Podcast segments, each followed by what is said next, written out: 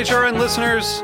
As we celebrate our 15th year, we are deepening our commitment to giving voice to the next generation of food systems storytellers, and we need your help. Our internship and fellowship programs help activate new possibilities for underrepresented and underestimated young people through experiential journalism, audio engineering, and production training. Through these unique programs, HRN helps food equity stewards build essential workforce readiness skills that expand their potential and foster economic mobility. Please consider supporting these critical programs. And with a minimum donation, you can be entered to win a dinner for two at an amazing restaurant in one of eight cities and tickets to a concert at a great venue in one of those cities. We have incredible partners across the country who have donated, as they also share our passion for helping to educate the next generation of food systems storytellers. Check out heritageradionetwork.org slash 15 to donate and enter to win today. That's heritageradionetwork.org slash 15 to donate and enter to win today. And make sure you donate before March 31st. Thank you. This episode is brought to you by Square. If you run a restaurant or business, Square has the tools to help you stay connected to customers, shift your business, and navigate this uniquely challenging time. Learn more at square.com slash go slash speakeasy. HRN is offering complimentary business memberships to 50 Black, Indigenous, people of color owned food businesses this summer. The deadline to apply is July 31st.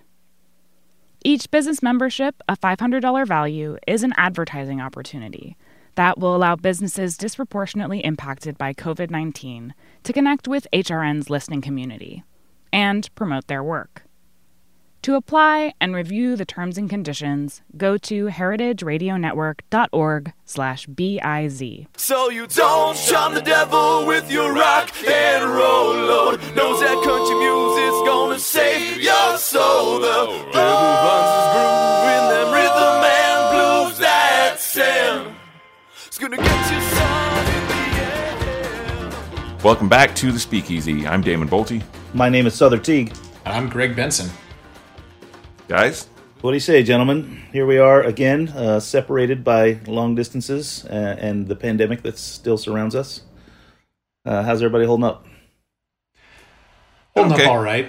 Yeah, I mean, we were uh, we were we were just talking before the show that here in New York, uh, Phase Three got pushed back. It was supposed to start on Monday, but it's been pushed back indefinitely because of the rising spike in cases across the country. Uh, I mean, I I'm I'm the the lone non restaurant owner here. What is what do you guys think about that? Uh, well, I don't know. Uh, I saw that as well just right before the show, but I don't know what's going on in California with, with Damon. But his place is here in New York, so I'm certain he's got his finger on his pulse as well. Now, we were intent on opening for the, you know, um, limited indoor seating, which was supposed to start on Monday. Uh, we've already been doing for the past week limited outdoor seating, which has been. I mean, you've heard me say it before throughout this thing that the, the lemonade stand thing that I was running, selling to go cocktails and, and you know bottles of liquor like a liquor store. Uh, you know, it was largely busy work. It was just something for me to do to stay active and to show the public that we are fighting and struggling and trying to remain here, and hopefully going to be here when all this ends. Um, the same is true for the outdoor seating. Uh, I have 26 seats, um, which is less than you know what I could normally hold inside. Uh, the bar usually hovers around 30 and spikes into the 40s often. Um, but it takes twice the labor uh, to literally set up the cafe every day and to break it down every evening and, and to run it because someone has to be inside making the drinks and someone has to be outside serving them. So suddenly we went from one bartender to two minimum and three on the weekends because it's even busier because we're going to push out into the parking spaces uh, starting hopefully this weekend. Uh, so it'll be three on the weekend. So we're doubling or tripling our labor uh, for basically what amounts to a quarter of the typical revenue. So revenue way down, labor way up. It's still just again kind of busy work and just our efforts to show the community that we hope to be here when all this is over. Um, I'm fearful for uh, lots of restaurants who have spent the last couple of weeks planning and strategizing and possibly even hiring people on and training to prepare for phase three opening and then have it be swept out from under them, like you said off air, kneecapped, right?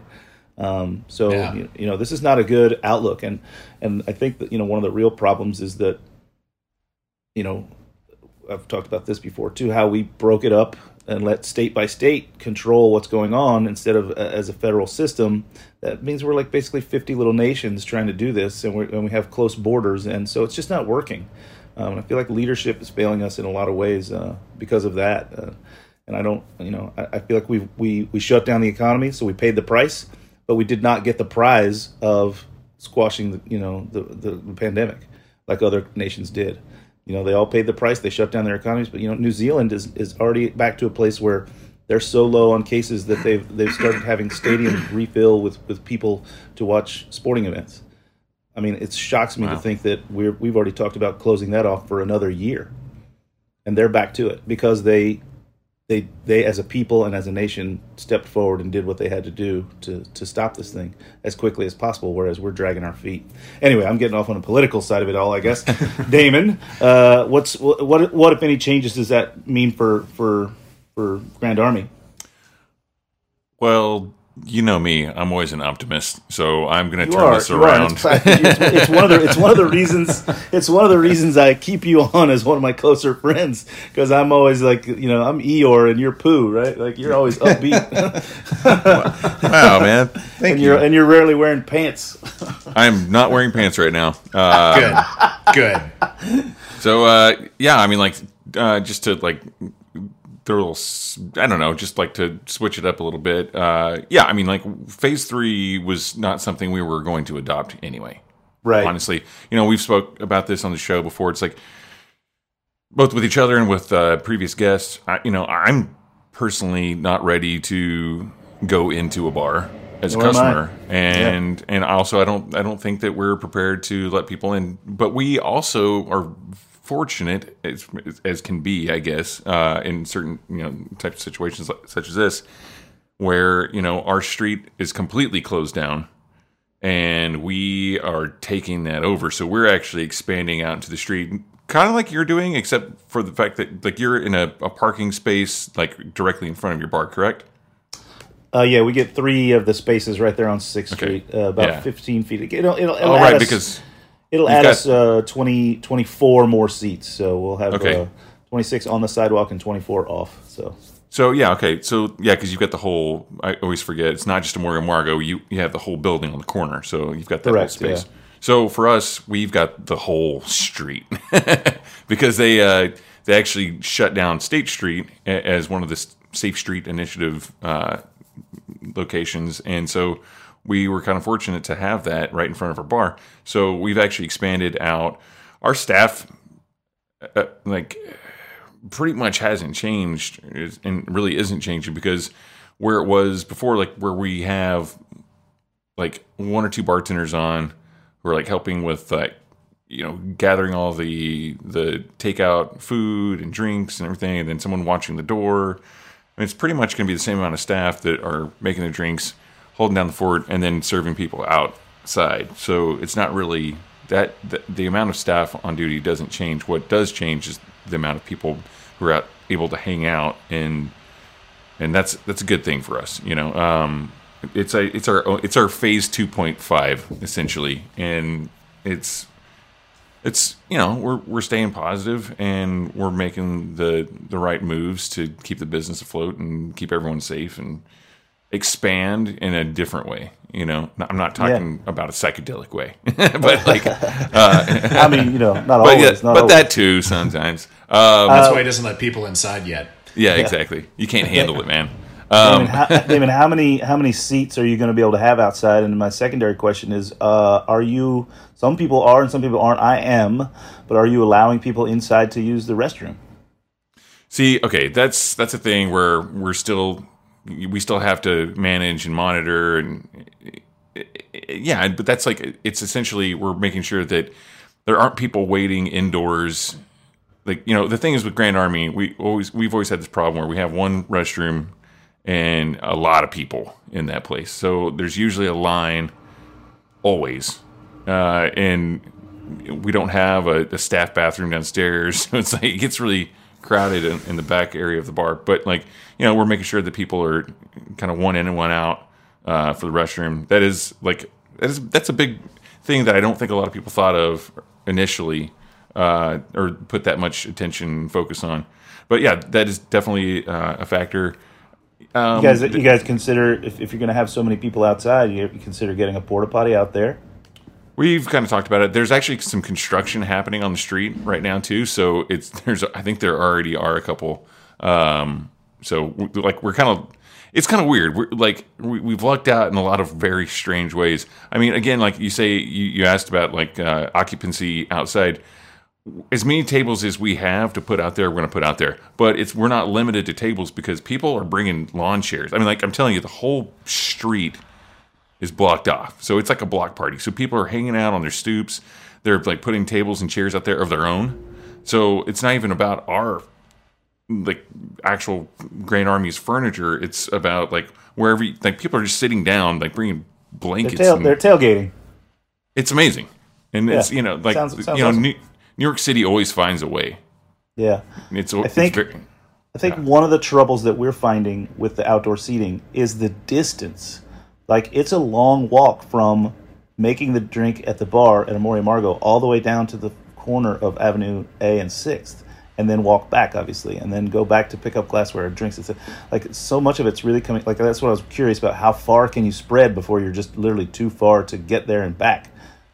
So we're we we talked about the uh, the actual glassware versus uh, disposable situation, and you know I hate.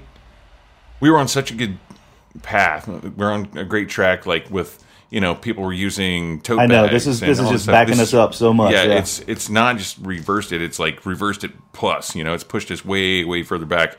You know, like in California and a lot of parts of California, straws were banned. You know, plastic straws were banned, and now, you know, there are plastic bags and plastic straws everywhere because it's like you, you just have to. You know, and so that's that's been tough. But we're we're trying to be responsible with you know our, our staff's abilities of you know like yeah there's a lot of space and we're we're, we're kind of we're doing our own like phases of this right we're like we're taking it one step at a time we're still doing disposables for the time being um you know as as we progress we're going to see like what our staff can actually handle and then you know we we want to create the best experience possible for our customers and for the neighborhood. And you know if that means you know we don't want to have to like bust tables when the staff's too busy to do it uh, and you know like have to like run back and forth a bunch of times to get a table cleared and cleaned and sanitized and ready for the next guest you know we want to make that as quick as possible so yeah for the time being we're doing disposables so but it's not i mean like people Yeah, I would, ha- I would throw this at you. Um, you know, Laura Newman, a mutual friend of ours Mm-hmm. down in Birmingham, Alabama, her bar, Queens Park, uh, she has uh, sanitizer and towels on every table. And they're doing disposable, so everybody's Yeah. throwing away their own stuff. But she has a note on every table, you know, a little sign that says, it's just like the gym, wipe it down when you're done. So the guests are pitching in and helping. Oh, that's great. Yeah, that's Yeah. really cool. Okay, we yeah we should do that then because we have all the sanitizer and wipes and everything. But yeah, Yeah, because that- again, that distance is what's going to kill you, and you you not being able to get to that table before someone wants to sit down, they're going to sit down before you've sanitized it, and that kind of defeats the whole fucking purpose, right? Let me let me ask you this. Let me ask you guys this. Are you uh when you go out to dinner? I mean, like depends on like if I'm not talking like if you're at per se or something like that, but like. Are you like a plate stacker at the end of your meal? Do you like start start the busing process for the the wait staff? like Of course. Of I am, course. yeah, I am not. I find that uh, I don't like that, but but I but I, I see why people do it, and I, I, I get the I get the notion. I mean, I think it's a great thing to do if you work in the biz and you know how to. There's a there's an Exactly, an there's art how, form, yeah. you know. Yeah, yeah. So um, yeah, I mean, like to me, I think the uh, I, I love that idea. Laura Newman's awesome, and Yeah, I think we're gonna have to use that, borrow that, and definitely give her credit for it, of course. Um, but yeah. Anyway, um, yeah, I mean, like I think, it's far- I think we just did give her credit. Thanks, Laura. yeah, thanks. Yeah, Laura. thanks. Did the best, Laura. Thanks, Newman. Congratulations. She literally just closed on a house yesterday. It's got Oh, a nice. bunch of bedrooms and a pool, so we're all going to Birmingham. Nice. Um, We'll anyway, ride it out. we've we've chewed up a good chunk of the show on important stuff, so I don't want to diminish it. Um, but I feel like uh, we should, uh, Greg, you should maybe talk about our guest and bring her into the room. Hell yeah, absolutely. So uh, joining us today from uh, steamy, steamy Kentucky, we've got Peggy Noe Stevens. She is the first female master bourbon taster in the world and the founder and president emeritus of the Bourbon Women's Association. Uh, Peggy, super awesome to have you on. How are you? Well, I'm great, guys. Thanks for having me. Hope y'all are doing well and healthy. as good as can be. maintaining, maintaining. Still here. That's what that's what I, I say whenever anyone says, How are you? I'm like, eh, still here. That's right. In fact, it was so funny. I was talking to someone the other day and I said, Remember in the good old days when we used to do presentations, you know, to actual live audience? And it's so funny that you almost think of it as in the good old days. yeah, it's it seems like a distant, uh, you know, distant place. Old, we on the show here, we've been referring to it as Old Earth, and we're somewhere in between Old Earth and New Earth, but we don't know how far away we are from New Earth yet. That's right. Uh, but Old Earth is gone. Um, first female master bourbon taster in the world. Talk to me about what a master bourbon taster is and what sort of, uh, I'm sure, arduous but delightful work you had to go through to get that title. Well, actually, my uh, and that's why I really relate to the restaurant talk. Uh, my my business, um, when I very first started my career, was in the hotel industry and catering, convention services, events, and then I was headhunted by a spirits company, and that's what gave me the opportunity to become a master bourbon taster. Uh, I worked at a distillery as the guest services director, and the master distiller at the time I thought I had a very good palate. I've always been a foodie uh, love culinary flavors, you know, anything and everything that has to do with the palate. And um, he started to train me formally. And I didn't know at the time that I was being trained to be the first female master taster. Um, but, you know, as I progressed in my training and then it was official, um, then I that's when I really found out because they did an announcement in the newspaper and it was picked up by the AP and hit, I think, over 90 newspapers across the nation that I was the Wow. first female. And I just remember that striking me almost as odd. Um, at the time, I was very appreciative of the opportunity, very excited about the opportunity. But at the same time, I had no idea that there weren't more women uh, in the industry who had that title. Yeah, why, Peggy, do you think that is? I just think it was the nature of the beast. Um, you know, bourbon in general, you know, dating back to the 60s, uh, was primarily, you know, the marketing funds were put toward uh, men because that was the core target market for bourbon. And, you know, at the time, this was in the 90s that I became a master taster. Uh, at the time, you know, we were just starting to dip our toe in the water, you know, of other target markets like women, you know, in the industry. And I just don't think we were there as a priority yet. Uh, and, you know, jobs in the spirits industry were kind of few and far between on the C suite for women or, you know, marketing positions, production pr- positions. I'm happy to say, though, fast forwarding to today, some of my very good friends have become master distillers, female master distillers, master blenders, master tasters. And uh, so we've definitely made some progress. More to do, though. More to do. Definitely. Yeah, there's there's always more work to do.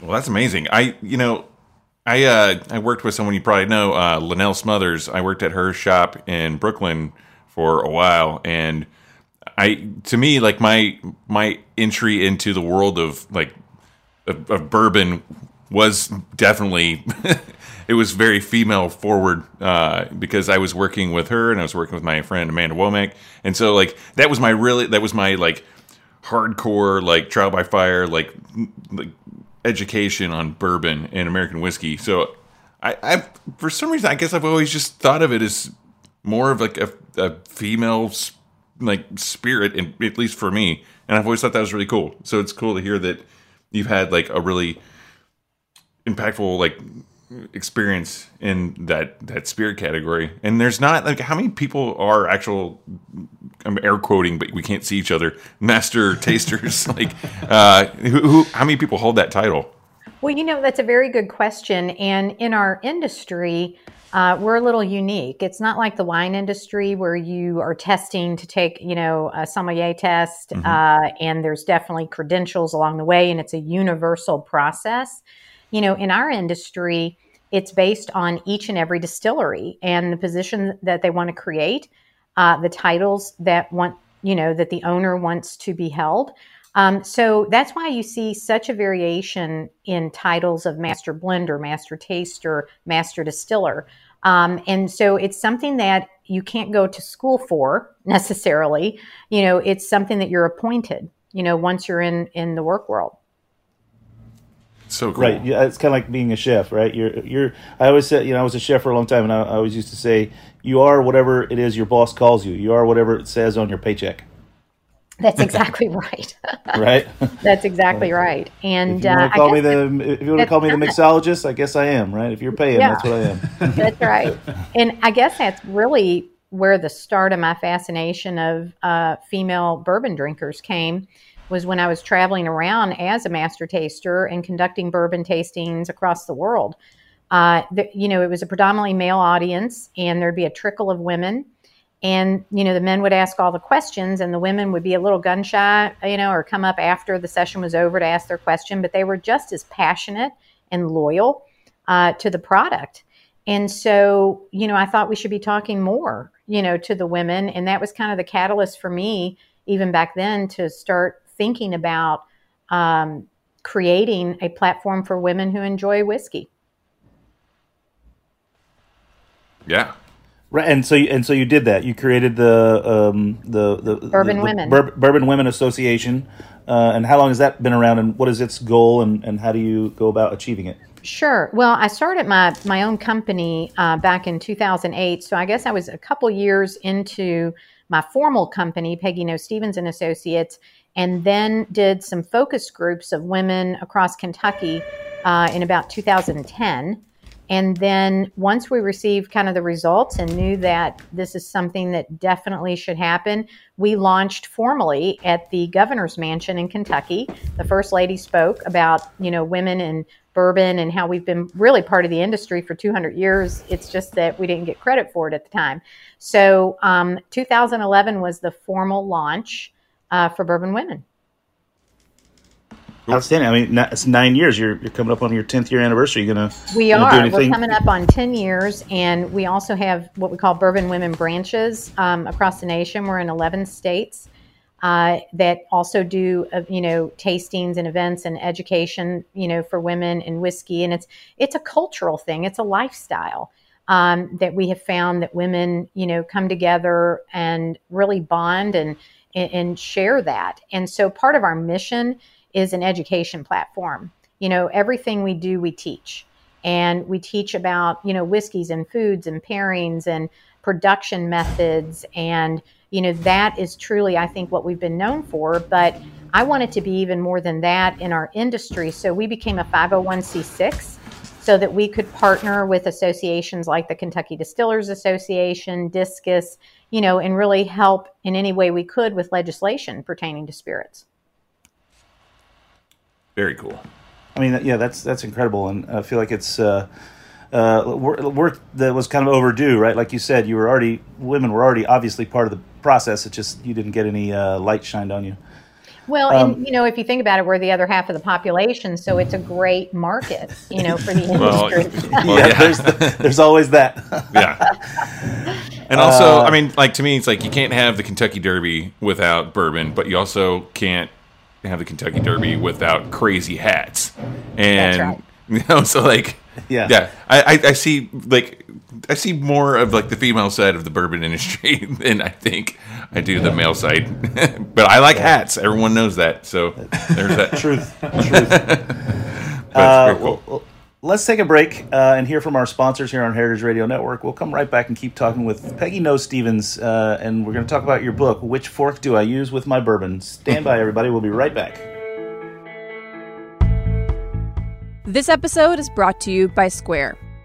You might know Square from their little white card readers, but Square has a lot more tools that can help businesses, especially now that they're having to figure out how to safely reopen and make things work in this new normal. So many are stepping up to the challenge, like Fifth Hammer Brewing in Long Island City. To adapt, Fifth Hammer's co owner Mary Izett created a Square online store so customers could browse available beers, build an order, and safely pick up cans from the tap room. I was able to set up our online store within 24 hours of moving to a to go model.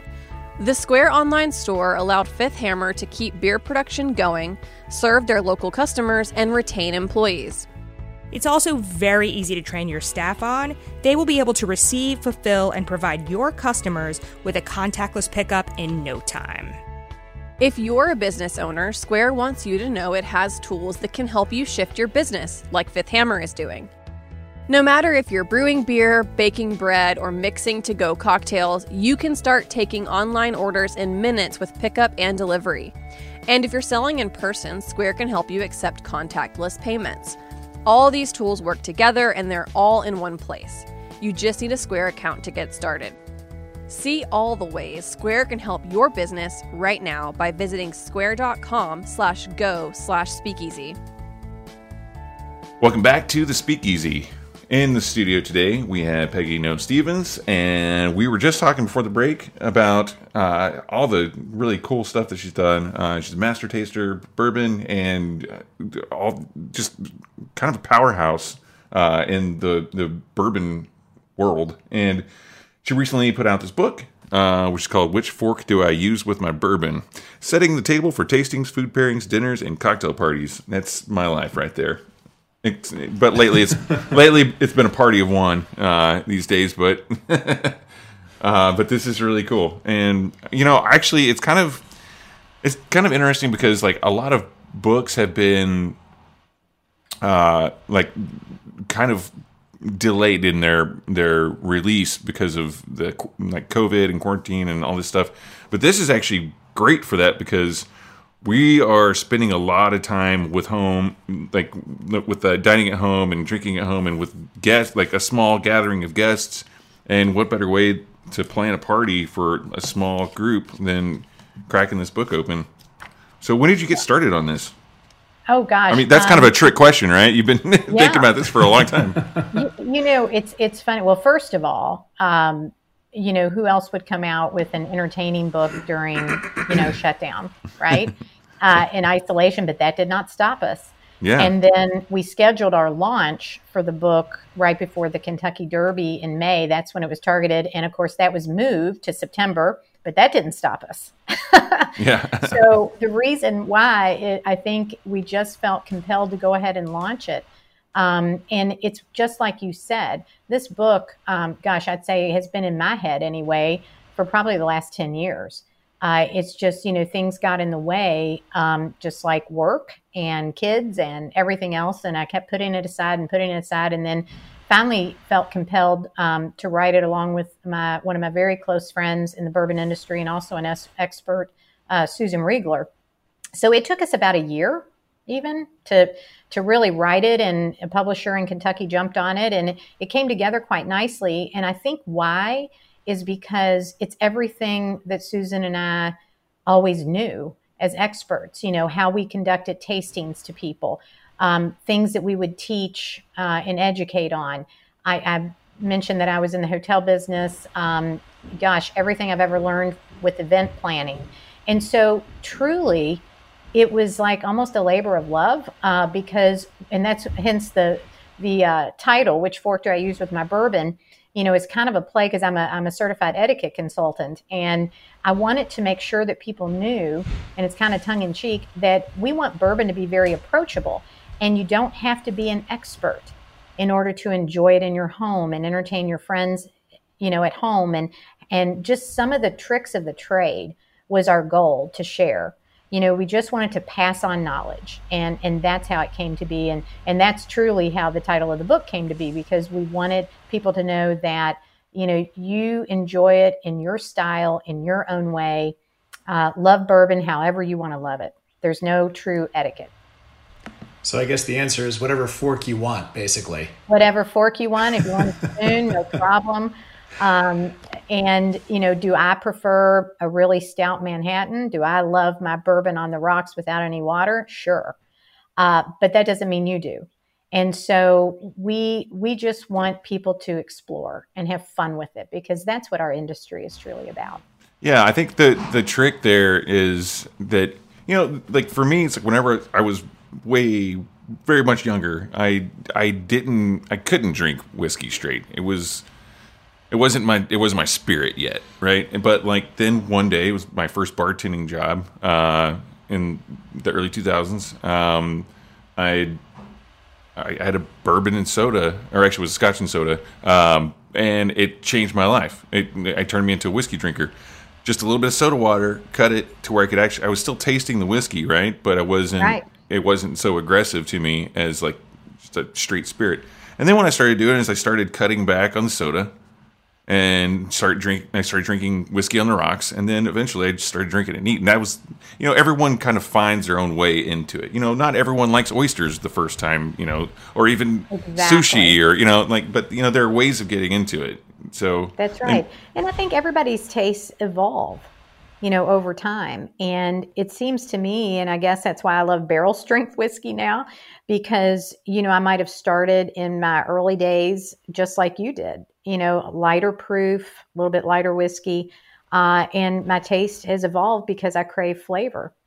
So, because bourbon's so complex in nature, you know, you can enjoy multiple flavors, you know, from sweet to spicy to earthy, you know, savory. And now I have such a appreciation, and I think that as people evolve, they gain an appreciation for whiskey. What's your take on um, different kind of like barrel finishes and, and that whole thing, that whole like realm of uh, that side of the whiskey production? Like, as far as Well, like, you know, like I know like Woodford did a Sonoma-Cutrer like Chardonnay cask. Uh, I think a lot like that was maybe 15 years ago or so. I think um, that that kind of experimental stuff. What's your what's your take on that? As someone who is, as you said, a foodie and loves bolder flavors. Sure. Well, I am I am always fascinated with innovation, um, and that's the goal of a master distiller. You know, what is the expression that they want to create? You know, what what has their signature on it? So, as the bourbon industry continues to explore with you know barrel finishes and flavored whiskeys and you know all of that, I'm willing to try, uh, and that's I think the hat we need to wear is let's try it, but at the end of the day, it's up to the consumer to say yes, it tastes great. You, know, had you had me at wearing hats. yeah, exactly. exactly. Back to hats. Back to hats again.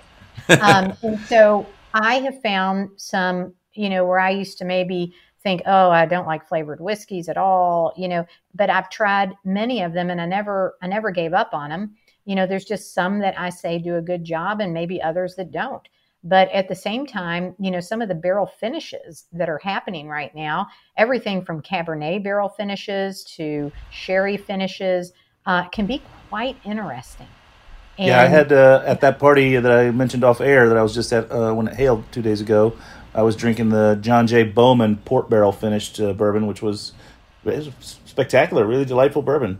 I love Right. the Rieger's Kansas City whiskey. Uh, with the, you know, it's got a little bit of Oloroso sherry in it. It's like you know, it's a, I guess it's like a wet barrel uh, finish. I mean, uh, it's just it's great. I think whiskey and wine go really well well together. But I, I like I like how you skirted the uh, the uh, the flavored whiskey thing with uh, great grace because got that was bravo. Uh, that was yeah, part of my etiquette training. yeah, exactly. It's very, very elegant. Um, yeah, I mean, like I, I've been the taster for the WSWA like spirits competition, all this stuff, like for many, many years. And uh, you know, the cool thing is, is when you, well, you have to go through two days of tasting, and you, you do get some palate fatigue.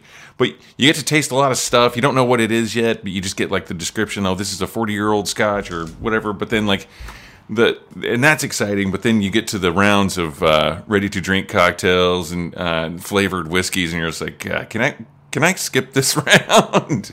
I, Uh-huh. I understand. I'm a spirits judge as well, and uh, I'm actually a whiskey reviewer for American Whiskey Magazine. And so we do blind tasting. So I have actually 25 samples sitting on my desk right now. Have no idea what they are, except for the description of, you know, it might be a a bourbon with a you know a beer finish or whatever. And you know, be what you say you are is my my personal opinion. You know, if that's what you say you are, then I'm going to taste it, and hopefully I can taste that complexity or that added finish. You know, hopefully it elevated the flavor, and Yeah. and it, it just wasn't. You know, you don't pull it away and say, "Well, that was just weird."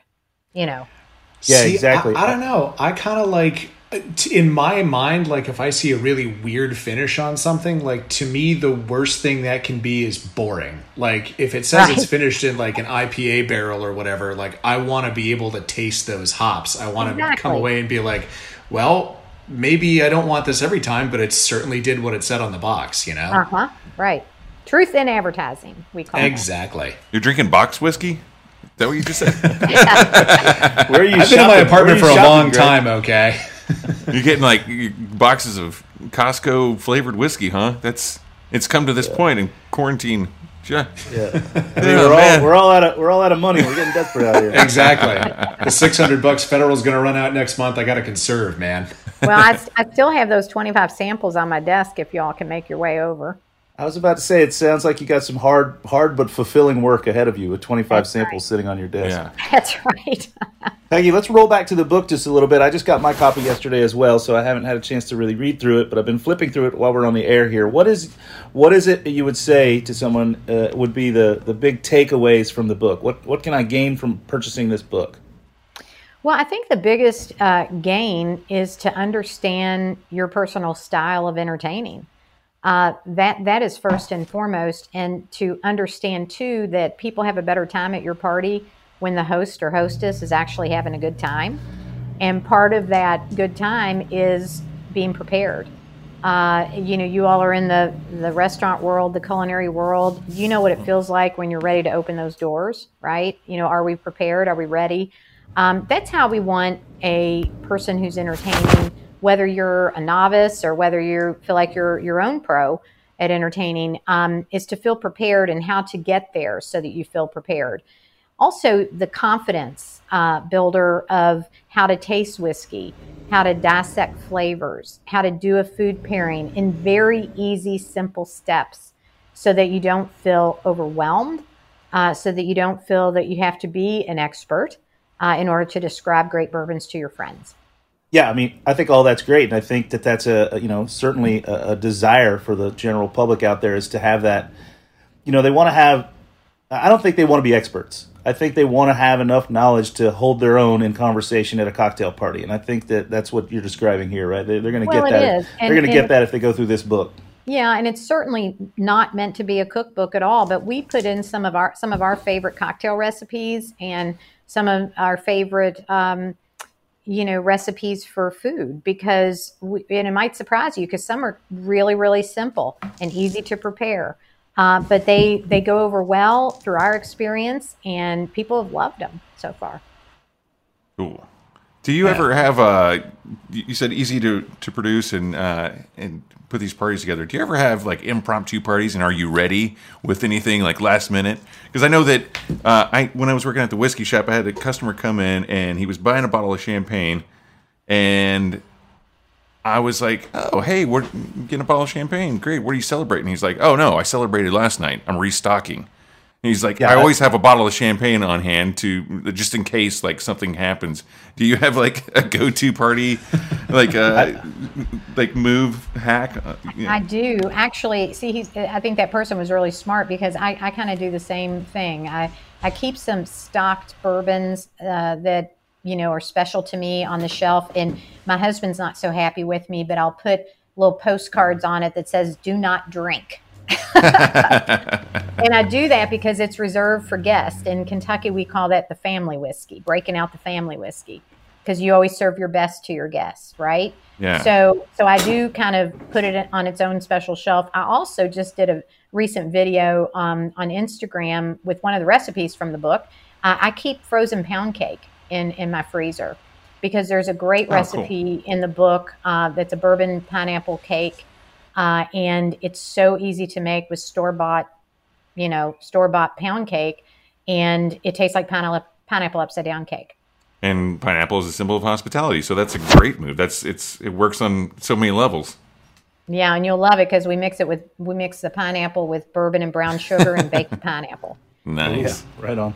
Now my rule Yeah, is I- that at my bar, like I've got cabinets, like glass cabinets behind the bar, and they're full of bottles, and they're they're kind of my trophy case of sorts. And there's a lot of stuff. I'm I'm a big collector of Maker's Mark uh, special edition bottles. You know, like during like you know, a lot of times during the election election years, they have like the the different like wax, the red, white, and blue ones, the Kentucky Right. Derby ones, the the Bill Samuels Senior commemorative, like the, the all that stuff. I just I've always been a big collector of, of Maker's Mark. I've got th- bottles from My Barrel uh, that came out many years ago, um, and but you know my rule is that you know even you know if it's if it's open you can try it. You know, that's my thing. And then, you know, I have to be the one that opens it. That's that's my rule. But if it's open, anyone can try it, even if it's behind that glass case. It's kind of like my, uh, like you said, the the family whiskey. Those are my family bottles, and it's like I I'm the the the butler of sorts. You know, uh, you know, like as soon as I open it, then it's it's fair game to anyone. See, I love that. And and so many people that come to my home, they'll say, "Oh, where is your um, vintage whiskey, or where where are all your specialty bottles that you don't crack, you know, open?" And they're amazed because I only have a few that I keep on the bar uh, from you know distilleries I worked with in the past, or it might have meant something very special to me. But I say, you know what? We drink them. We don't use them as museum pieces. So. Yeah, this is like an amusement park. All these things are made to be, uh, you know, you ride these rides. Right, exactly. Ride ride. I love, I'm going to use that one time. I'm going to use that. Uh, please, I use it all the time. This is this is this is an amusement park, not a museum. That's what I always say. That's great. That's great. Uh, I always keep, uh, you know, even right now, there's a there's a, a liter of each in my freezer of Manhattans and martinis, and those are certainly for me to sip on when I just don't want to do anything uh, besides pour into a glass. But they're there for my guests mostly. I love um, so it. that's that's how I stay prepared. yeah. um, you know, I, one other thing I thought of that I always keep in my fridge is simple syrup, Yeah, Yeah, which is so for sure. easy to make and store and great shelf life, and it's always available.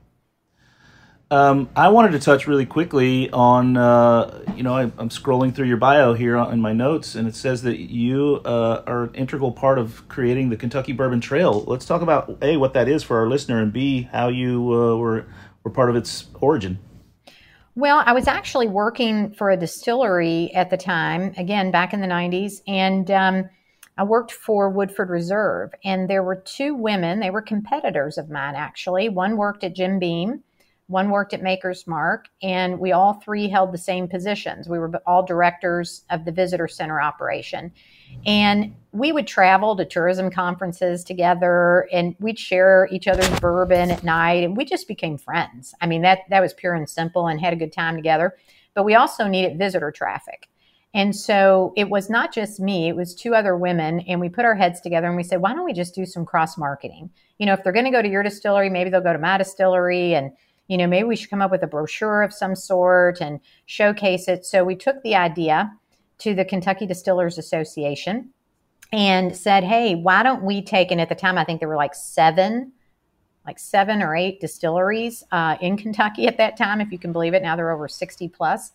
Um, and we said, why don't we create a, a formal brochure and everybody cross market and we promote this all together instead of everybody using all their marketing budgets. Um, and so they accepted it. The Kentucky Distillers Association uh, ran with it. And now over a million visitors a year come. It's wonderful.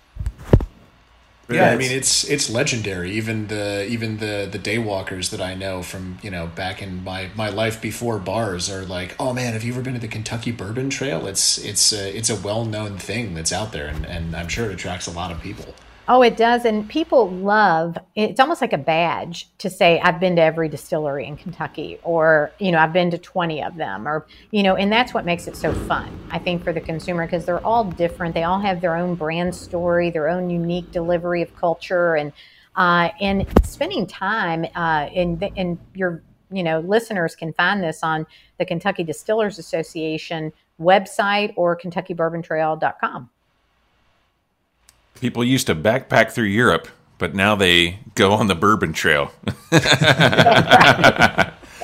I find it like it's very very important for me and my family because my I have an identical twin brother and he's always like been in magazines and design and he um he used to design Spin magazine the music magazine and that was printed down in uh, in Kentucky and so he would go down to do press checks every eh, not every month but pretty often like every four months or so and I would always you know, try and tag along with him, you know, because he would be down there for you know press check, which would last you know maybe a day, uh, just making sure the color and registration and everything was right. But we'd spend a few days down there and go kick around and uh, if, you know I I've got my spots down there that I can still find you know bottles of Pappy Van Winkle, and I'm not going to tell anyone where they are. but uh, Good for you. but uh, yeah, so we would go down and just clean house, and uh, but you know also have a really great time doing it, and um, so yeah, th- it's it's a special place for me personally. It's not just because of the bourbon, but because it's just a it's a wonderful area of the world. Well, it is, So- and really, we have a great dining scene in Yeah. Kentucky. Incredible chefs. So dotted in between all that bourbon are beautiful restaurants that, you know, are just really starting to reopen again. Yeah. And if you go to Michter's, I'm the voice of the the, the audio video tour. so I'm part of the Bourbon Trail. I forgot about that. I didn't know that was one of my projects. I did not know that. Yeah, yeah, yep. Worked with those folks, uh, great people, and uh, I, and also uh, it's right across the street from the Louisville uh, the Louisville Slugger Factory and Correct. shop. So uh, you can go drink a bunch of whiskey and go buy a baseball bat and just what could possibly go wrong? Exactly. So, There you go. uh, Peggy, before we get towards the end here, um, what have you been doing? You mentioned earlier a bit of virtual tastings, and what uh, approaches have you had to modify or change, or what, what advice do you have to, for people, you know, trying to continue to do business like yours uh, during during the pandemic? Sure. Well, I'd, I'd say that first and foremost was, you know, I think everybody went through, you know, when the shutdown started, it was a little bit of shock that the shutdown started and everybody was kind of in denial. Uh, but I think we were all pretty comfortable they'd be over at least in four weeks, right? so, first things first was rescheduling. Uh, I mean, just the book launch alone, we had 15 events that we had to postpone uh, to summer. And then when summer hit, I think everybody's like, oh my gosh, you know, this is here to stay a little bit longer than we thought. So that's really when we start um, thinking hard about our delivery and technology and upgrading, you know, microphones and Zoom and all kinds of platforms because we knew that we had to take um, our speaking engagements on the road.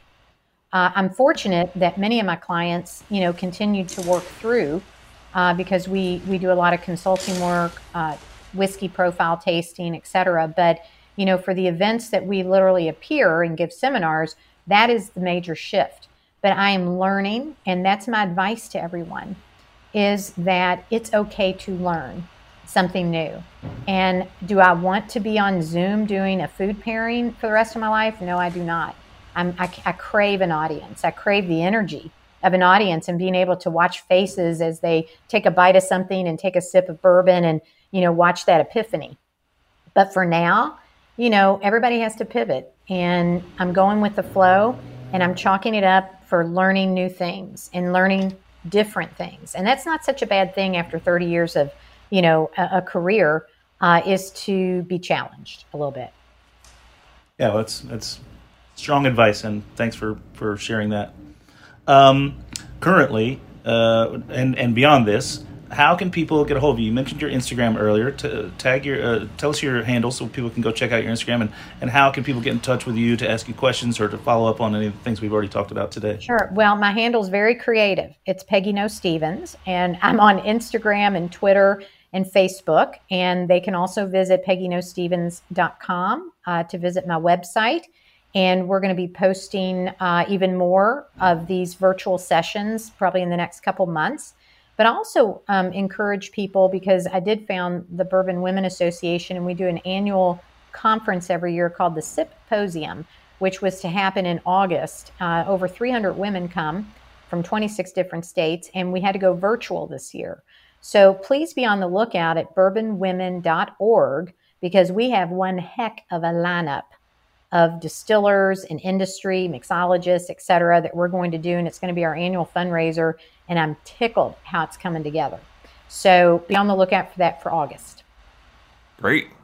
Yeah, that's outstanding. Good, good I'll for be you there. For, good for you for being so uh, you know flexible and ready to pivot and, and still be able to reach your audience and get the information that you want them to have into their well into their laptops, I guess, or in front of their faces on a screen somehow. That's right. That's great. Uh, well, it's been a pleasure having you on. Um, I thank you so much for devoting your time to us, and I can't wait to dig into this book a little bit further and, and, and learn a bit more about something that I already love and enjoy. Um, but really appreciate having you having you on today. Thank you. Yeah. So Well, much. I- thank you, and I sure hope to see you guys in Kentucky soon. Yeah, absolutely. I want to come out in August for your event. Um, and I, you know, what we keep saying, we, we, uh, you know, in all this uh, isolation and quarantine, that we're like, I'm just ready to party. And uh, now I'm actually literally ready to party because I have this book to guide me. Um, Exactly. You prep. The prep book. Did I tell No, you that? I can do it the right way. Better days. Yeah, exactly. So, w- what better timing, like I said before? Um, but yeah, great. Thanks so much. It's been a delight having you on the show today. Thank you. All right, that's it for the Speakeasy this week. Check out heritageradionetwork.org for many other programs like this one. And until next time we chat, everyone, cheers. Cheers, everybody. Cheers.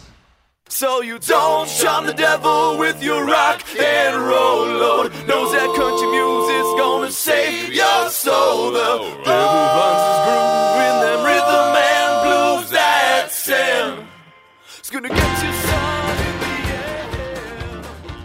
The Speakeasy is powered by Simplecast. Thanks for listening to Heritage Radio Network, food radio supported by you. For our freshest content and to learn more about our 10 year anniversary celebration happening all year long, subscribe to our newsletter. Enter your email at the bottom of our website, heritageradionetwork.org.